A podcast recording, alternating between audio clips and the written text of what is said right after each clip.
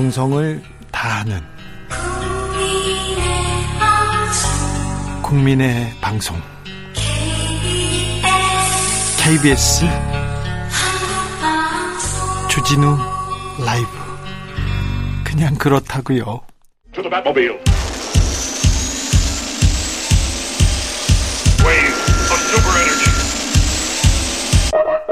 주 기자의 1분 오늘자 한결의 기사입니다. 2021년 9월 15일 천민우 사망 당시 35살 인천 부평구 보건소 주무관이 스스로 목숨을 끊었다. 유서는 없었다. 출근 복장을 한 채였다. 공무원으로 임용된 지 1년 9개월. 마지막으로 대전에 사는 엄마 집을 찾은 지 1년 4개월 만이다. 엄마가 마지막으로 본 건 재작년 5월. 보고 싶어서 내가 갈게 해봐도 너무 바빠서 와도 못 본다 이렇게 했어요. 나 혼자 몰래 숨어서라도 보고 올 걸 그랬어요.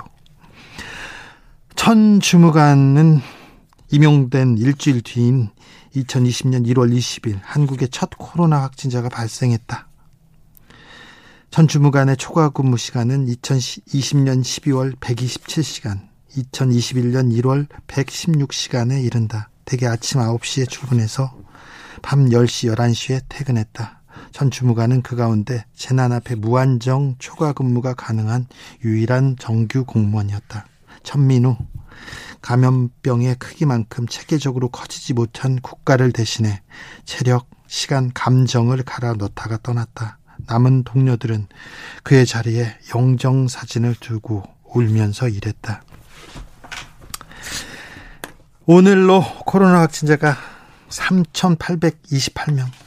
아, 많이 줄었습니다. 안정세를 보이고 있다고 합니다. 영혼을 갈아 넣으면서 감염병과 사투를 벌인 공무원 그리고 의료진 덕분입니다. 존경과 감사 그리고 경의를 표합니다. 큰 노고만큼 더 큰 보상이 뒤따랐으면 좋겠습니다. 덕분에라는 말로는 부족합니다. 감사하다는 말로도 모자랍니다. 지금까지 주기자의 1분이었습니다.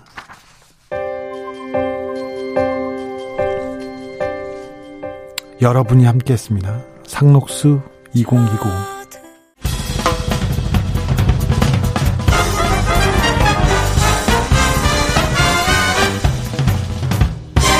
훅 인터뷰. 모두를 위한 모두를 향한 모두의 궁금증 훅 인터뷰. 더불어민주당 우상호 비대위가 출범했습니다. 첫 회의를 열었습니다. 어, 두달 뒤 전당대회까지 민주당이 혁신, 쇄신 이뤄낼 수 있을까요? 민주당이 다시 민심을 얻기 위해서 가장 주력해야 할 점은 무엇일까요? 짚어보겠습니다. 최재성 전 정무수석 모셨습니다. 안녕하세요. 안녕하세요. 네. 윤석열 대통령 취임 한달 맞았습니다. 어떻게 보십니까? 일단 국민들께서 네. 어, 불안한 지지, 네. 지지를 하긴 하는데 네. 불안한. 네.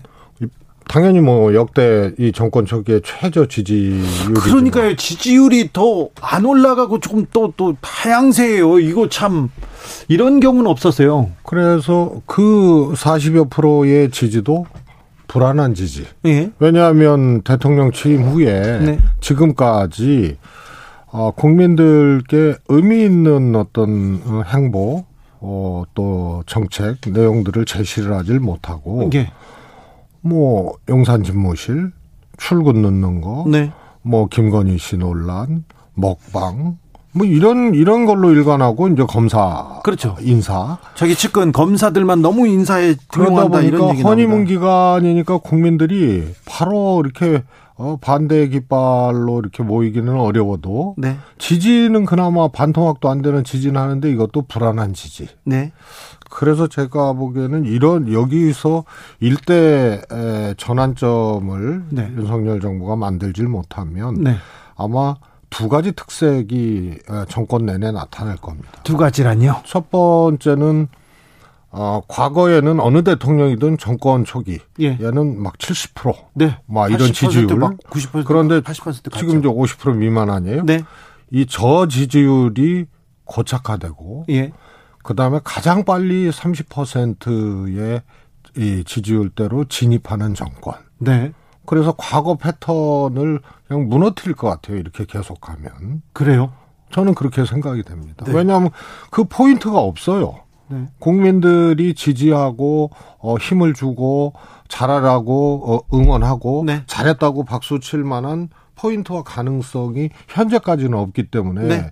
일대 전환점을 만들어내지 못하면은 네. 저지지율과 가장 빠른 어 30%대 진입하는 네. 그런 그런 정부가 될 가능성이 큽니다. 자, 문재인 정부의 핵심이었고 문재인 정부 청와대 정무수석을 했습니다. 자, 이 터닝 포인트를 만들어내지 못하면 계속해서 이게 아, 이렇게 이렇게 저 지지율로 갈 거라고 했는데 터닝 포인트를 만들 뭐 계기가 좀 있어야 될 것 같은데 좀 하나 가르쳐 주십시오. 이렇게 아니, 우선- 주십시오. 우선 대통령의 생각과 인식이 네. 바뀌어야죠. 인식이 바뀌어야 된다. 뭐냐면 국민들 입장에서는 국민들을 위한 대통령이 돼야 되는데 네. 지금까지는 전혀 그런 것을 보여주질 못했거든요. 근데 실질적으로 대통령의 인사라든가 생각 자체가 네. 굉장히 협착돼 있거든요. 네. 그래서 그 생각을 바꾸지 않으면 이건 정권 내내 그런 방식으로 국정 운영을 할 수밖에 없기 때문에 우선 대통령의 생각과 방식을 바꿔야 되죠. 평생을 검사로 살아왔고요. 네, 검사 윤석열 스타일로 여기까지 와서 이 스타일을 좀 바꾸려고 생각하지 않는 것 같습니다. 그리고 국민의힘이나 다른 데에서도 조언을 직언을 하는 사람도 그렇게 많지 않아 보이고요. 직원을 못하는, 못하는. 것처럼 보입니다. 왜냐하면 사실 대통령이라는 자리는 그야말로 대통령의 권한이라는 측면에서는 칼자루가 있는 것 같지만 네. 5년 내내 사실 방어적이고 포용적이고 하, 고 싶은 말과 하고 싶은 이 일을 그렇게 막 맘대로 이렇게 못하는 자리거든요. 네네. 그래서 이게 방어적인 자리입니다. 네. 그런데 유- 윤석열 대통령은 평생 칼자루를 쥐고 살아왔고 예. 이 칼자루를 놓지를 않고 오히려 지금 검사 출신 인사라든가 뭐 측근 인사라든가 이런 걸로 어더 더 그립을 세게 쥐고 강화하는 네. 그 국민들이 보기에 아 이게 국민의 대통령이냐 국민을 위한 정부냐 아니면 그들만의 에, 정부고 그들만의 권력이냐 네. 이 중에서 당연히 후자에 대한 어떤 확인이 되고 걱정이 되는 거예요. 네. 어, 저 문재인 전 대통령 양산 사저 관련해서 윤 대통령이 대통령 집무실도 시위 허가하는 판에 이런 얘기했습니다. 네. 이 부분은 어떻게 보세요? 그 제가 어디서도 한번 말씀드렸는데 그거는 무언가 아 감정이 있거나 네. 혹은 아 무언가를 이렇게 속에 감추고 있거나 예를 들어서 문 대통령에 대해서나 네. 문재인 정부에 대해서나 그 그러지 않으면은 어떻게 보면 접대용 멘토로라도 그렇게는 못하는 거예요. 그렇죠. 보통 정치적 수사라는 게 있잖아요. 네. 아, 그렇게 일부러 음, 속뜻하고는 다르지만 그렇게 바깥에다 내놓고 이런 얘기는 안 할 텐데. 그것도 중요한 게 그 전에 예. 잘못 보도됐다고 정정을 했습니다만 네네. 윤석열 대통령께서 우려하고 있다. 예, 양산 사저 시위에 대해서 어, 걱정하고 있는 그런 기사가 났는데 네. 부인을 넘어서서 아이고 뭐 어, 이, 그렇죠. 예, 대통령 집무실도 허용되는데 뭐 법대로 되겠지 이런 식의 얘기를 하는 거는 네. 뭔가 뭔가 이렇게 어, 악감정이 있거나 뭔가를 생각하고 있지 않으면은 나올 수 없는 얘기거든요. 아, 그런데 문 대통령한테 뭐 악감정을 가지고 있을까요? 문- 아니 문 대통령 문, 문재인 정부에 대해서 어떻게 생각하는지는 확인할 수 없으나 네. 예를 들어서 뭐 어, 대선 과정에서도 어, 적폐 수사 예. 어, 그거 해야 된다고 얘기를 하고 네. 뭐 이런 등등으로 봤을 때 아, 제가 보기에는 그 말이 그냥 나온 말은 아니다. 예. 가, 아, 자신 자신의 생각을 어떻게 보면 어, 여과 없이 그냥 노출한 거다. 숨기지 못해요. 예. 네. 우상호 비대위가 공식 출범했습니다. 민주당 얘기로 좀 가보겠습니다. 저 2007년도 그렇고 2012년에도 그렇고 민주당이 대선에서 패했을 때 당을 추스르는 과정이 있었습니다. 근데 지금과 그때 뭐가 다르고 뭐가 어, 비슷합니까? 그때보다 심각합니까? 2012년보다는요? 어, 심각하죠. 심각합니까? 사실은 환경이나 여건은 그때보다 어, 나쁘다고 보기는 어려워요. 네, 네. 2007년대는 아시다시피 네. 어, 대선에서 참패한 이후로 이후로 이명박 출범했고요. 일본 네, 정부 뭐 때. 그, 그리고 당 내부에서도 친노 비노가 뭐 거의 뭐 어, 어, 이 돌아올 수 없는 강을 그 건넜죠. 강을 네. 건넜고요. 또그 이전에 열린우리당과 민주당의 분열 그래서 네. 야권이 분열되고 열린우리당 내에서도 또 분열되는 이런 상황이었고요. 2012년도 뭐 반문 네. 어, 뭐 친문해서 뭐 친문 반문 그때 반문에 그 역공 엄청났습니다. 엄청났습니다. 네. 그런데 어, 지금은 그런 게 없었거든요. 네. 그런데 지금 다시 이것이 어 과거의 그런 어떤 일, 일종의 세력 갈등으로 어, 딱 점화가 됐거든요. 네. 그래서 환경은 그 그때보다 나쁘다고 보기는 어려운데 네. 어 상황은 훨씬 더 어 이렇게 좀 심각한 어 걱정이 되는 상황이죠. 네. 좀 민주당이 잘 극복해 나갈까요? 일단 수박 공방, 개파 분열적 언어를 금지하라 이렇게 우상우 위원장은 또 일성을 어 일성을 보냈습니다. 두 가지가 좀 음, 돼야 되는데요. 네. 어, 걱정도 되고요. 하나는 어, 대립하고 있는 뭐 대표적인 어, 친명이라고 하고 또 반명이라고 했을 때, 네. 그 정치인들, 국회의원들, 그 세력이 위기를 극복했던 집단적인 경험이나 네. 혹은 또 그런 것들이 없어요. 예. 특히 어 대선을 놓고 보면은 도전자였지만 당내에서는 대선 후보가 됐, 됐기 때문에 당내에선 도전자가 아니거든요. 네. 이재명 후보 쪽에서는 전무예요. 이런 위기의 과정을 극복했던 경험이라든가 네. 이런 이런 것들을 가졌던 것이 그러 그러다 보니까 위기 극복을 해야 되는 절실성이나 혹은 또 그 방법 이- 이런 것에 대해서 적극적이지 못할 수밖에 없는 아, 그런 이 집단적인 한계가 좀 있지 않나 싶고요. 예. 소위 말해서 반명 쪽도 어 그런 경향이 있습니다. 예를, 네. 예를 들어서 뭐 친문이라고 얘기를 하는 이제 전해철 의원 정도가 간접적으로 그 위기 상황에서 어 조금 구성원이었고 좀 간접적 경험이 있을 뿐이죠. 그래서 양쪽 다 아, 위기 극복을 했던 집단적 경험치가 없기 때문에 이게 매우 어 걱정스럽고요. 네. 또 하나는 말씀드렸지만 이재명 의원의 경우에는 대통령 선거에서는 패배한 사람이지만 네. 당내에서는 경선을 통해서 대통령 후보가 됐고 지금 가장 대중적으로나 정당의 당원들에게도 가장 이 지지를 받는 가장 큰 정치적 파워를 민주당 내에서는 갖고 있거든요. 핵심 주류라고 볼 수 있죠. 그래서 도전자의 자세로 이, 이 위기를 극복하려고 하면 안 돼요. 네. 민주당 내에서는. 네. 그래서 어, 어, 이 문재인 대통령이 과거 당대표 시절이나 적어도 2012년 대선 이후로 그때는 소위 반문들이 그렇게 막 난리를 치고 탈당하고 막 이래도 외형적으로는 어, 충돌하지 않았거든요. 네. 그때 문재인 대통령 그러니까 문재인 어, 그때 그 당시 2012년 13년 문재인은 그 반문의 파도가 계속 밀려올 때 계속 좀 고개를 숙이고 가만히 자중하셨던가요? 그 밑에서는 설득하고 네. 어떻게든 응, 같이 해보려고 이렇게 여러 가지 접촉도 하고 이야기도 하고 했습니다만 외형적 충돌은요. 네. 때려도 그냥 맞고 있었어요. 그게 당내에서 1등하고 있는 사람, 아, 당내에서 어떻게 보면은 경쟁 위에 있는 사람의 자세거든요. 네. 그런데 이걸 마치 그냥 계속 도전자의 자세, 이인자의 자세로 이 문제를 어, 당내 문제를 풀어나간다면은 그러면 누가 포- 포용하고 누가 수습하고 그렇습니까? 네. 문재인의 길이 있고 또 이재명의 길이 있겠죠. 그러면 이재명 의원은 이 당내 분란, 이 어려움을 어떻게 수습해야 될까요?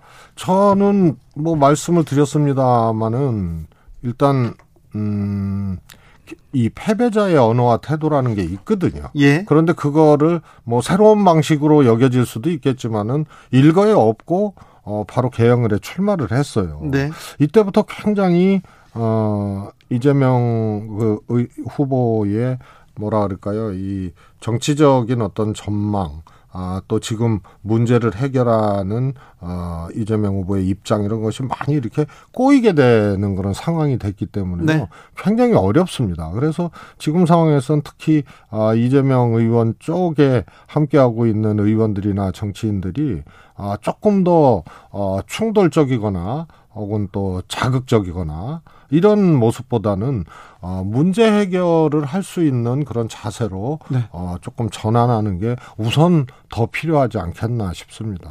어, 이재명 의원의 핵심 지지자들은 굉장히 또, 네. 어, 온라인상이나 오프라인에서도 굉장히 적극적으로 활동하기로 유명합니다. 네. 이 부분은 어떻게 원래 민주당이나 뭐 이 소위 말해서 이제 대선 후보가 된 분은 네. 그렇지 않은 분보다 훨씬 더 많은 팬덤과 네. 또 활동력을 가진 어, 그런 지지자들을 갖게 돼 있어요. 네. 문재인 대통령도 그랬고요. 그랬죠. 그래서 어 그것이 뭐 어, 나쁘다고 볼 수는 없죠. 네. 그러나 그것에 의존해서 이것을 뭐, 어, 이, 풀어나가는 이런 자세는 저는 바람직하지 않다고 봅니다. 예. 이광재 전 의원이 이재명, 홍영표, 전해철 세 분은 불출마하는 게 낫겠다 이런 의견을 피력했는데 어떻게 보시는지요? 아, 저는 이, 그렇게 해서, 그렇게 정리되면, 그 나름대로 의미도 있고 괜찮은데, 네. 그것이 되지 않으니 문제인데, 네. 예? 그게 되겠습니까? 그러면은 출마를 하고 경쟁을 하더라도 네. 최소한의 아, 이 정당적인 기준, 도의, 예? 책임감 이런 것들을 어떻게 당적으로 만들어내느냐 네. 이런 문제가 훨씬 더 어, 현실적이지 않나 싶습니다. 민주당의 대표적인 전략가여서 제가 묻겠습니다. 이재명 의원은 음, 차기 당권에 도전하겠죠? 저는 뭐 그건 이, 이 도전 안 할 가능성이 제로 퍼센트라고 봅니다. 도전 안 할 가능성이 제로 퍼센트. 그래, 그래서 당권- 뭐 그런 말씀 하셨잖아요. 네. 아직 시간이 많이 남아 네네. 있어 갖고 뭐 생각해 보지 않았다. 네. 근데 그거는 나갈 것인가를 생각해 보지 않은 것이라기보다 안 나갈 것인가에 대해서 생각해 보지 않을까. 이, 이, 이재명 의원의 스타일을 에, 봤을 알았다. 때 네. 아, 뭐 이런 거 아닌가 싶어요. 당권에 이렇게 출마하면 이재명 의원이 당선될 가능성이 매우 높지요. 매우 높습니다. 네. 예. 매우 높기 때문에 네. 이 전당대회 이후도 봐야죠. 그렇죠. 이후에 어떻게 해야 됩니까? 아니 그러니까 지금의 오류나 네. 지금의 아, 부족함이 전당대회 이후에 어 이 만약에 당권을 이재명 이 의원이 네. 잡게 됐을 때 그 이후의 상황은 그 당권 잡은 사람을 어렵게 만드는 거예요. 매우 어렵습니다. 그렇습니다. 문, 문재인 민주당 당대표 굉장히 괴로워했습니다. 당대표 시절 아우 너무 힘들다고 여러 번 이렇게 뒤에서 조용히 토로하셨습니다. 그뭐 이루 말 말할 수 없었죠 정말. 네네. 예. 그런데 그래서 제가 아 지금까지의 이재명 의원의 정치했던 방식 네. 이런 것을 적어도 당내에서는 바꿔야 된다. 네. 도전자의 위치가 아니다. 네. 그런 점을 꼭 예, 말씀드리고 싶습니다. 알겠습니다. 자, 김건희 여사 의 행보에 대해서 좀 거기에서도 한 한 한점한 가지만 조언해 주십시오. 자, 어떻게 하면 국민의 마음을 살 수 있을지. 마음을 사, 사, 사기는 일단 첫 단추부터 잘못 깼잖아요. 잘못 끼었습니다. 후보 후보자 시절에 네. 어, 제2부속실 없애겠다고 한게 네. 그냥 나온 게 아니고 네. 소위 이제 김건희 여사 리스크 때문에 그랬거든요. 그렇죠. 그거를 그렇게 소위 말해서 반사적으로 그냥 없앤다. 어, 내던진 거예요. 네. 그래서 헤이, 제2부속실을 없앤다는 게 대통령 되면 어 영부인 어? 김건희 여사인데 네. 그러면 공적 활동이라든가 이런 것을 어떻게 뒷받침을 하느냐. 네.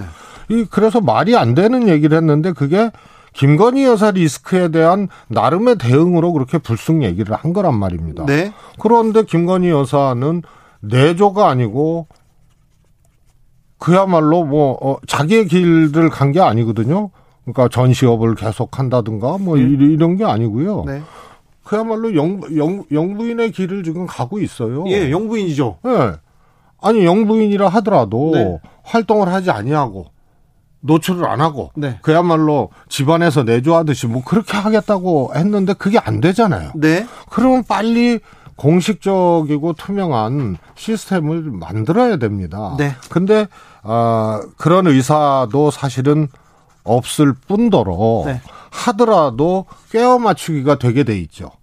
그렇죠. 뭐 비서관급을 뭐, 어, 임시로 뭐 행정관을 두 명을 둔다거나 뭐 이 런 식으로. 그래서 네. 빨리 부속실을 부활하든지 공적인 시스템으로 이것을 전환하는 게 그나마 그나마 여러 가지 어 사고나 또 우려들을 조금 어 덜, 덜 시킬 수 있는 방법이 아닌가 싶습니다. 네.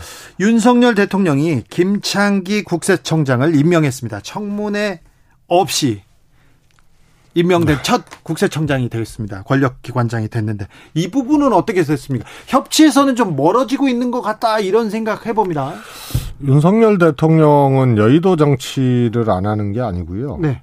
어, 여의도 문법과 다르게 하겠다 이런 것이 아니고 어, 정치 자체를 인정하지 않는 것 같아요. 정치 자체를? 예. 정치 그냥 안 하는 겁니다. 네. 대통령의 정치가 있거든요. 예. 어? 그래서 제가 보기엔 지금까지 윤석열 대통령은 정치 자체를 그냥 눌러버리고 없애버렸어요. 진짜 중요한 결심, 진짜 중요한 정책, 그런 정치적 언어는 던지지 않고 빵집에 가고 점심시간에 밥을 먹고요. 그 다음에 영화관 가고 이러면서 민생 행보를 한다고 하는데 대통령의 언어, 대통령의 말은 지금 찾기가 어렵습니다. 찾기 어렵고요. 예를 들어서 정치를 대통령이 정치를 안 한다는 얘기는요. 네. 우선은 입법 기관에 대해서 네. 어 어떻게 보면은 조금 무시를 한다거나 네. 이렇게 뭐 니들 마음대로 법 만드는 거 위헌적이다 얘기 나옵니다. 그러니까 이제 국세청장 문제도 사실 조금 기다려줄 수 있는 문제고 네. 하는데 뭐 국회 국회 사정이나 일정을 뭐 기화로 그렇게 해버린 거고요. 그 다음에 뭐 얘기하는 이제 인사 같은 경우도 사실 그런 거고요. 네. 그 다음에 이제 검수안박 합의된 것이 파기됐잖아요. 예. 그 국회의장 네네. 중재로 그것도 사실 대통령의 흔적이 보이거든요. 네. 그래서 이런 것들이 아예 그냥 정치를 안 하겠다는 얘기 같아요. 대통령이 정치를 안 하면 뭐 합니까? 지금 아, 정치를 안, 안 하고 있잖아요. 아 그래요? 정치를 그냥 어 누, 누르고 있는 거잖아요. 피해가거나 누르고 있거나. 그래서 새로운 방식으로 하겠다. 네. 새로운 문법으로 하겠다가 아니고 그냥 어, 없는 거예요. 그래서 윤석열 대통령에게는 정치가 제가 보기엔 보이지가 않아요. 아, 그래요. 음. 예를 들어서 지금 또 하나 있죠. 그 민들레. 예. 민들레도 청와대 정무수석 있잖아요. 네. 그리고 대통령도 정당인이거든요. 그렇죠. 그래서 각 정당마다 당과 대통령과의 관계라는 당원 규정이 있을 거예요. 민주당은 있습니다. 예.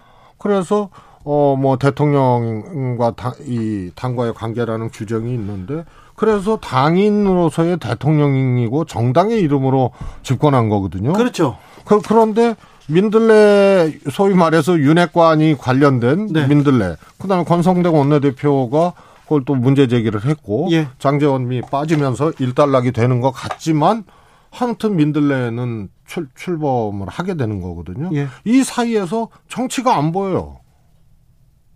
대통령의 정치가 있어야죠. 정무수석도 있고. 네. 어? 그, 왜냐하면 여당 소속 대통령이 뒤에서 때문에. 몰래 조용히 하지 않을까요?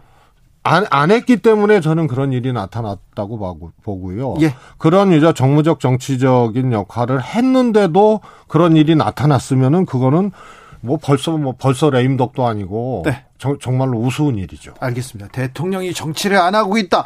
이 부분에 대해서는 좀 더 다시 한번 들어봐야 되겠습니다. 곧 모시겠습니다. 지금까지 최재성 전 청와대 정무수석이었습니다. 감사합니다. 감사합니다. 정치 피로, 사건 사고로 인한 피로, 고달픈 일상에서 오는 피로. 오늘 시사하셨습니까? 경험해 보세요. 들은 날과 안 들은 날의 차이. 여러분의 피로를 날려줄 저녁 한 끼 시사. 추진우 라이브.